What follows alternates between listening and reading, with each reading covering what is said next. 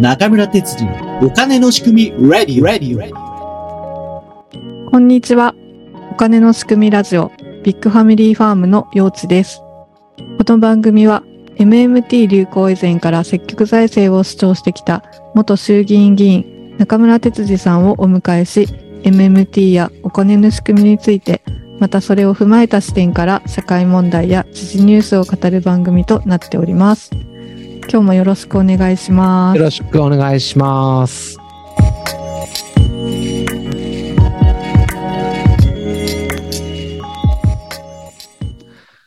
さて、統一自治体選挙がついに前半戦始まりましたけれ始どまりも、ましたね。はい。うん。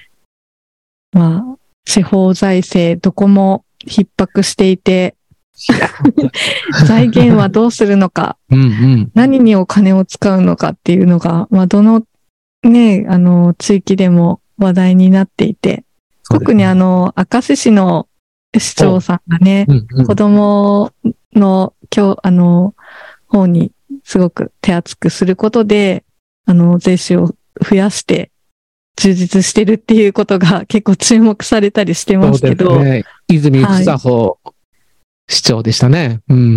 ですね。そういう優秀な首長、市長さんがいると、はい。まあ、お金の使い方すごくうまいので、うんう。ん。地域が本当に元気になるようなお金の使い方されるわけなんですけれども、はい。必ずしも、うんね、その地域によっても事情も違うし、うん。その与えられた仕組みが使いにくい、その自治体にとっては使いにくいものだとすれば、うん。なかなかできないんですよね。そうですね。だここのところの話ちょっと今日はしましょうか。はい。大体まあ、この地方選挙だと、まあ、首長さん、市長さん、知事さん、そういう人がどういうふうなお金を使います、た方をします、みたいなことを言いながら、は議い。会議員の方々は、まあ、都道府県議会議員も、市町村議会議員も、うん。いや、まあ、このお金の使い方はちょっとおかしいと。うん。もうちょっとこれを削ってこっちに使うべきだ。っはい。ていうふうな形で、まあ、対立の構造が生まれているという。うんそうですね。うんううんん。でも、ここでね、忘れられてる視点が一点あると思うんですよ。はい。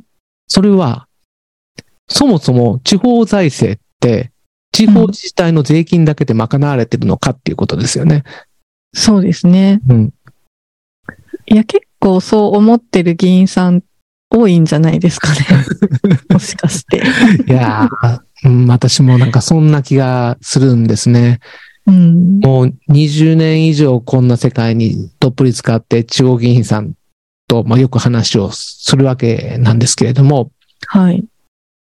国からお金が相当流れてきていることに関しては、ちょっとあんまりこう、こう、なんか頭の片隅にそういうことが置いてかれててですね。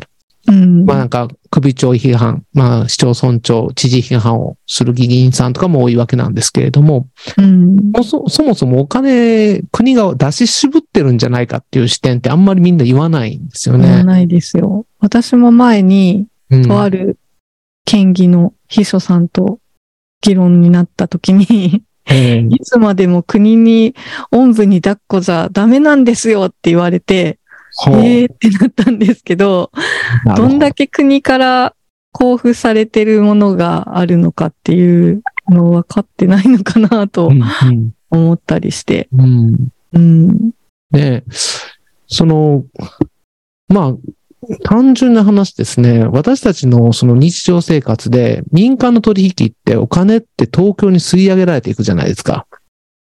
そうですよね。うん。あの、まあ、毎日使っているそのコンビニとかはい。大手スーパーとか、うん。買い物したら、そのお金ってまず東京に吸い上げられて、うん。儲けが東京に集まる仕組みになってますよね。そうですよね。で、私なんか超田舎に住んでるんで、うん割とネットで買い物することも多いので、はい。まあ、うちの自治体には申し訳ないけれど、全く 還元できてないわけですよね、お金を。うんうん。うん。実際は東京で、東京の企業の売り上げになってしまっているっていうことがあるわけですよね。はい。であと、あの、お子さんなんかも大学に行かせるときに、うん。授業料高いじゃないですか。はい。それってもう東京の大学に進学させる場合には東京にお金を送金するわけになりますし、そうですね。うん。東京の家賃を払うため、東京の生活費を払うために下宿代を渡すっていう話、仕送りをするってことになりますから、はい。ねえ、一人当たり月数万円は少なくとも、うん。 10万円円超えるお子さんもいらっしゃると思うんですけれども、はい。そうしたらそれ、東京にず全部吸い上げられてるじゃないですか。そう。まあ、東京だけではないかもしれないですけど、うんいろんなね、自分が住んでるとこ以外にお金を流してるっていうことは、たくさんありますよね。そうですよねうん、うん。そうすると、やっぱりそのお金は戻ってこないと、うん。地域で循環、お金循環しないことになりますのでね。そうですね。で、そういうことで、まあ、東京とか都市部に行ったお金をはい。地方にこう戻していく仕組みがいるわけですよ。うん、うん。まあ、これがまあ、年金もそうですしね。はい。介護保険とかもそうですし、まあ、公的な福祉っていうのはそういうような形でできてます。はい。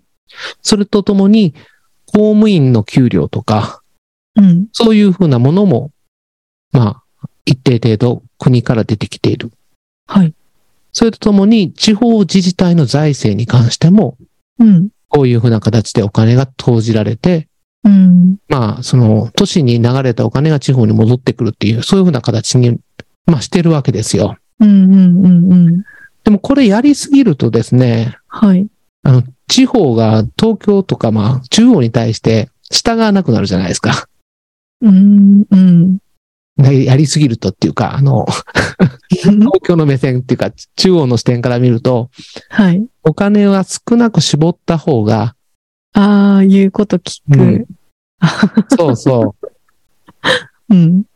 う。で、まあ、税金なんていうものは、まあ、国民がなんかこう、楽に暮らせる水準じゃなくて、はい。ちょっとしんどいぐらいかけた方 が、地方の人たち歯向かえは、ないですよ歯向ね。かえない、そうそう、歯向かう歯向余裕がなくなってきますもんね。そうそうそう。うん。だから、苛烈な税金を課するっていうの は、国民を統治する手段としてはまあ、そう話なんですけどまあ、有効なわけですよ。うんはい中央省庁にとってはですね。そうですね。それで、まあ、地方交付税っていうのがあって、まあ、自由に使えるお金ですね。はい。地方自治体にとっては、自由に使えるお金、うん。うん補助金みたいに決められた事業にしか使えないっていうお金じゃなくて、はい。自分たちの総意で作れるっていうかね。うんうん。うんうん自由に使っていいんですね。なんか、そうなん交で付すよ税っていう、いう名前なんで、うん交付税っていう税金で、こう、取られてしまうものかな、みたいに あ 思あ、ったそんうでですすけどよね。知らない人からするとね。うんうんでも交付税っていうのは国から地方自治体に、あの、配られる、自由に使っていいよっていうお金のことですよね。そうなんですね。ここね、うん言葉が難しいですよね。難しいですよね。なんかわかりにくいですよね。うん。自由に使える、地方にとって自由に使えるお金っはい。ていうことなんですけど、これ、まあどういう成り立ちかって言いますと、はい。地方が、まあ自分でその集める税金で地方税っていうのがございます。はい。皆さんで言うと、あの、家にかかっている固定資産税ですね。えー、さんで。うん住民税とかもそうですあよね。そうです。住民税。あと住民税ですね。はい。まあ所得にかかる住民税と、それからまあ家にかかる固定資産税と、はい。まあこういうのが一つ二つ大きな税金です。うん。この税金は、まあ、自分で取る税金、あの、自自治体が住民から自分で取る税金になるので、はい。これは自由に使えるお金うんになってるんです。これを一般財源と言います。うーん。それで、まあ逆にですね、なんか道路を作るとか、はい。建物を作る、公的な公民館を作るとか、はいそうすると、まあその一定程度の割合は国から補助金という形で面倒を見ますよと。うん。うん。うん半。分は自治体が出しなさいと。半分は、まあ、国が出してあげますよと。うん。うん。という。形で、まあ、ななんていうか、住民にとっては、国民にとっては、どっちが出そうがいいんですけれど も、自治体にしてみればですね、自分のところからまあ半分しか出さなくて済んで、はい。その事業をするんだったら半分国が出してくれるんだったら、うん、まあそれやろうかなって話になりますね。うんうんうん。まあ、だからこういうふうな形で、補助金っていう形だと、中央省庁が地方自治体をコントロールできるわけですよ、ある程度。うーん。全部出してあげるよじゃなくて、半分出してあげるよみたいな。うそう。半分出したけれど、これやらないみたいな。うんうんうん。そんな感じで、まあ、ある程度地方自治体をコントロールする手段として、うーん。中央省庁がコントロールする手段として補助金っていうのが使われてます。うんうん。それでまあ、この二つだけだとなかなか自治体も自由にお金使えないので、はい。それで交付税っていうものがあるんですね。はあ、はあはこれ交付税っていうのは何かっていうと、まあ、言葉の、あの、成り立ちは国税の一定割合を地方に独自の財源と位置づけで交付するとあ、うん。いうものなんです。はい。だからまあ国税の形で取るんだけれども、もともと地方の、まあ持ち分として、はい。まあ地方に代わって国が集めてるよっていう、そういう立て付けのものなんですね。はい。はいだ。から交付税、交付金っていうふうに正式名はですね。財財務省は呼び、総務省は交付税と。あですね。あ、はい。ここの、この時はですね、総務省は地方自治体のなんか代弁者になるわけですよ。ああ、地方税と一緒だと。うんうん。地方自主財源だと。これが交付税だと。だから交付税なんだ。ああ、なるほど。地方の権利を代わって国が集めてるだけだから、はい。国税の形なんだけれども、うん。本当は地方税だと。なるほど。で、交付税っていう名前をうん使うわけですよ、総務省は。自分たちで集めた地方税と同じ立ち位置で交付税も自分たちのお金だと思って使っていいよっていう言い方になるんですかね。そういうことです、そういうことです。うんうんうんだけど財務省が言うと、交付税、交付金。これは財務省が、あの、君たちにああげるけど、みたい な。なんだろう。ちょっと上から目線になっちゃうって感じですか。そうそうそうそう。 だから交付金ってわざわざつけるんですね。はあ、交付してやってるっていう。やってる。上から目線な。 もうすごいですよね。うん。このところの言葉の使い方が。うんう。ん。なるほど。それでこの交付税なんですけれども、 ずっと減らされてるんですね。うん、うん、うん。というのは税金なんですよ。もともとはね。だうん。から税金の一定割合だけが財源だって言われてるんですけれども、うん。でもそもそも交付するときのルールって、国税の一定割合で決まってるわけじゃなくて、はい。あの、どれだけの国民ニーズを、はい。まあ、満たすかっていうルールで配分の基準が決まってるんですね。ああ。集めた税金を、うん。こういう風な割合でっていうわけではなくて、厳格にはそうやってなくて、はあ、はあ。まずその人口規模とか、面積とか、うん。その自治体の困ってる人がどれぐらいいるかとか、はい。そういうふうなことを全部勘案しながら、はまあか勘案って言って、えっと、まあそういうことを想定しながら、い。うん。その自治体ではこれぐらいの標準的な行政需要がありますよね、と。うん。はい。はい。それでその一定の割合しか地方税では賄えませんよね、こういうところは。うん、うん、うん。その差額が出てきます。ああ。この基準財政需要額と基準財政収入額の差について、国が面倒を見ましょうっていうのが、もともと交付税の考え方なんです。ああ。なるほど。だったらそのままそ出したらいいじゃないですか。ですよね。うん。別にその税、国の税収を分けてるわけじゃなくて、その地方でこんくらい必要ですよねっていう額を交付しますよっていうことでしょうん。もともとね。ううん。でもそうすると、今度はその、不景気になると税金って少なくなるじゃないですか。そうですね。うんそうすると、でも、不景気の時ほど行政需要は増えていくわけなので、うんうん。どうしてもここでギャップが生まれるわけですよ。そうですね差が食い違いが生まれてくるので、うん。この食い違いを埋めるために、まあ、交付税をどうするか。はい。で、そ、そもそも、まあ、交付税特別会計っていうのを組みましてですね、うん。そこで、まあ、 あの、国債を発行して、はい。それで差額を埋めてたわけですよ。はあ、はあはそうすると、交付税特別会計の赤字がですね、あ、ああ30兆円を超えるとか、そうなりますよね。うん、当たり前ですよね。そうですようね。 税収が減ってるから。うんうん。だからそこで、まあ、半分は国債で持つけれど、はい。半分は地方債で持てと。っていう話になるわ、なったんですね。何を。はい。で、その地方債は、あの、まあ、交付税で、うん。あの、元利償還を見るからと。なんだそれはっていう話なんですけど、はい。そういうふうな形にしたんですね。うーん。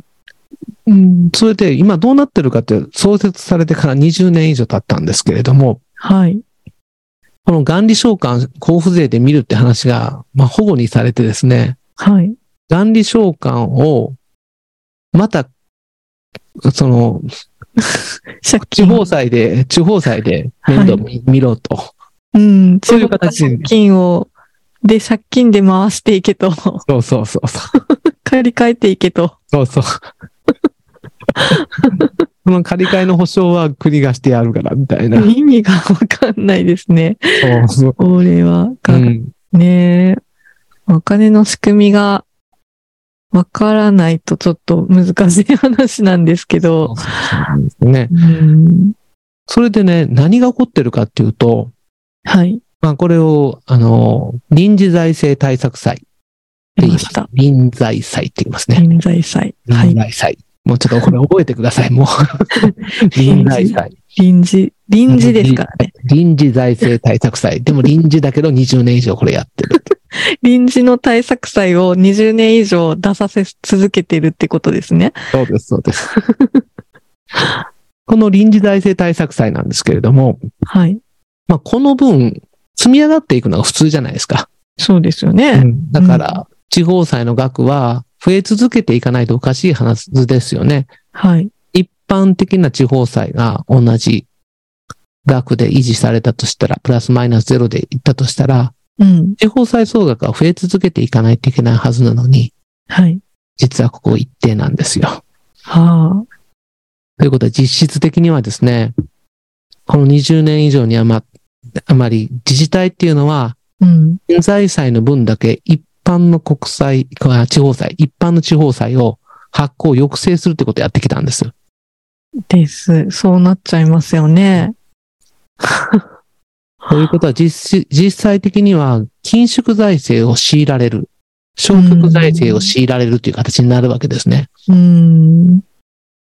そうしたら経済良くなるはずないですよはね。い、ないですよ。地方はどんどんどんどん財布が固く締まっていくうんばっかりですよね。そうなんですよ。うーん。この構造、臨時財政対策債が導入されたことによって、はい。地方は本当に疲弊するっていう状況になってるわけです。うーん。このことが地方自治体議員がほとんど知らないってい知うらない。なんと。ねえ。状態になってるわけですよ。そこが、まあ、本当に悲劇なんですけれど、まあ、今回ね、ちょうど統一自治体選挙が始まったので、うんやっぱりその辺のお金の仕組みを分かってる候補者の方もきっといらっしゃると思うんでですね。ねもうそこは一回一回の選挙でちゃんと経済が分かってる方を選んでいくっていうことでなんですよ。進んでいくしかないですよね。地方議員がそういうふうな人が増えていくと、はい。まあ、首長との議論の、あの、市町村長や知事との議論の中で、うん。議会議員がまあ質問しますから、はい。まあ、ちょっとずつ認識していくと思うんですよね。うんうん。そう市町です村ね。長も、ううんん、都道府県知事も。うん。そうなってくると、ああ、これは地方と中央政府との関係の話なんだっていうことが、地方政治家すべてがそれが認識するようになると。はい。そうしたら、やっぱり地方財源を増やしてくれないと困るよっていう話になるじゃないですか。そうですね。うんうん。で今はそうじゃなくて、まあ、地方政治家同士が対立させられるような構図をうんうん。中央政府によって作る作られてるわけなので、はいはいはい。そこをやっぱり国民の力で、地方政治家、経済のことをしっかり分かっている地方政治家を育てることによって、うん。できるんじゃないかなと思うんですよね。うん、もう本当にボトムアップで、地方から声を上げて、国の財布を開いていくという、はい。そういうことが実現していきたいですね。期待ですね。